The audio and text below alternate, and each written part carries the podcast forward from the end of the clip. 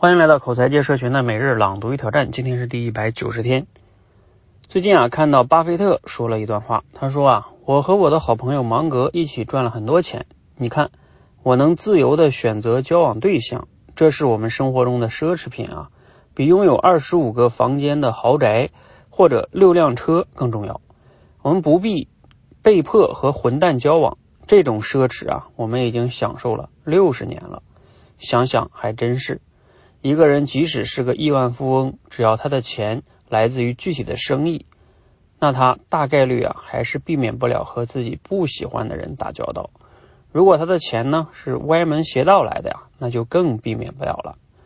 那什么样的人才能享受这样的奢侈品呢？不仅要有钱，还要有钱到不在乎钱变少的程度，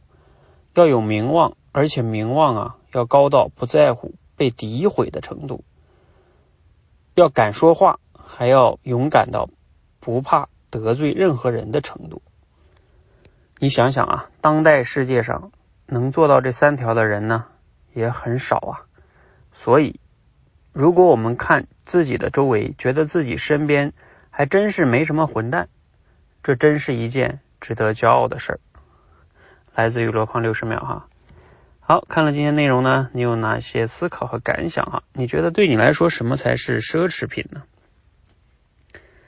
呢？当然巴菲特说的这段话和标准还确实是挺让我们羡慕的就是我们每个人大部分的好像还不容易做到人家已经享受60年了那包括罗胖又讲了3条奢侈品的这个标准要有钱呀，不怕诋毁呀，然后不怕说话得罪人呐。其实我觉得这些还是有一点偏向于外在的，比如说钱是外在的，对吧？所谓的名望也是别人的一些评价，然后说话不怕得罪别人，这个东西它也是一种外界的评价。那我觉得在我看来对一个人真正的奢侈品是什么呢？它不完全是一个外在的标准，比如说什么一个包多少钱，是吧？这叫奢侈品，这些都是用外在的东西可衡量的一个东西。还有一个更主要的，站在个人的奢侈品的角度来说，我刚才想了一下，如果是从工作或者是事业上来说，应该是一个你自己可以非常享受过程，就像我今天分享的那个短视频。我们做一些事情有3种动机：享受原因、享受过程、享受结果。你能享受这个过程，还能享受做这件事情的原因，并且还能带来好的结果，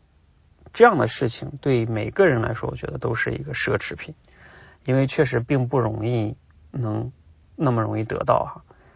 所以它才是奢侈品嘛，不是说你花钱我就能得到的。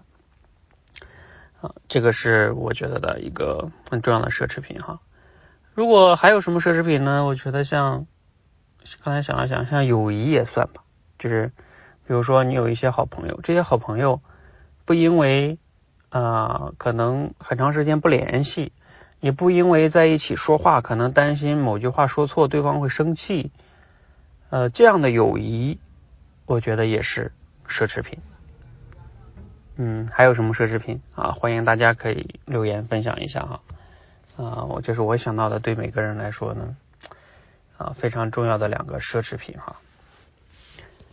好，希望听你的分享，欢迎和我们一起每日朗读与挑战，持续的输入、思考、输出，口才会变得更好。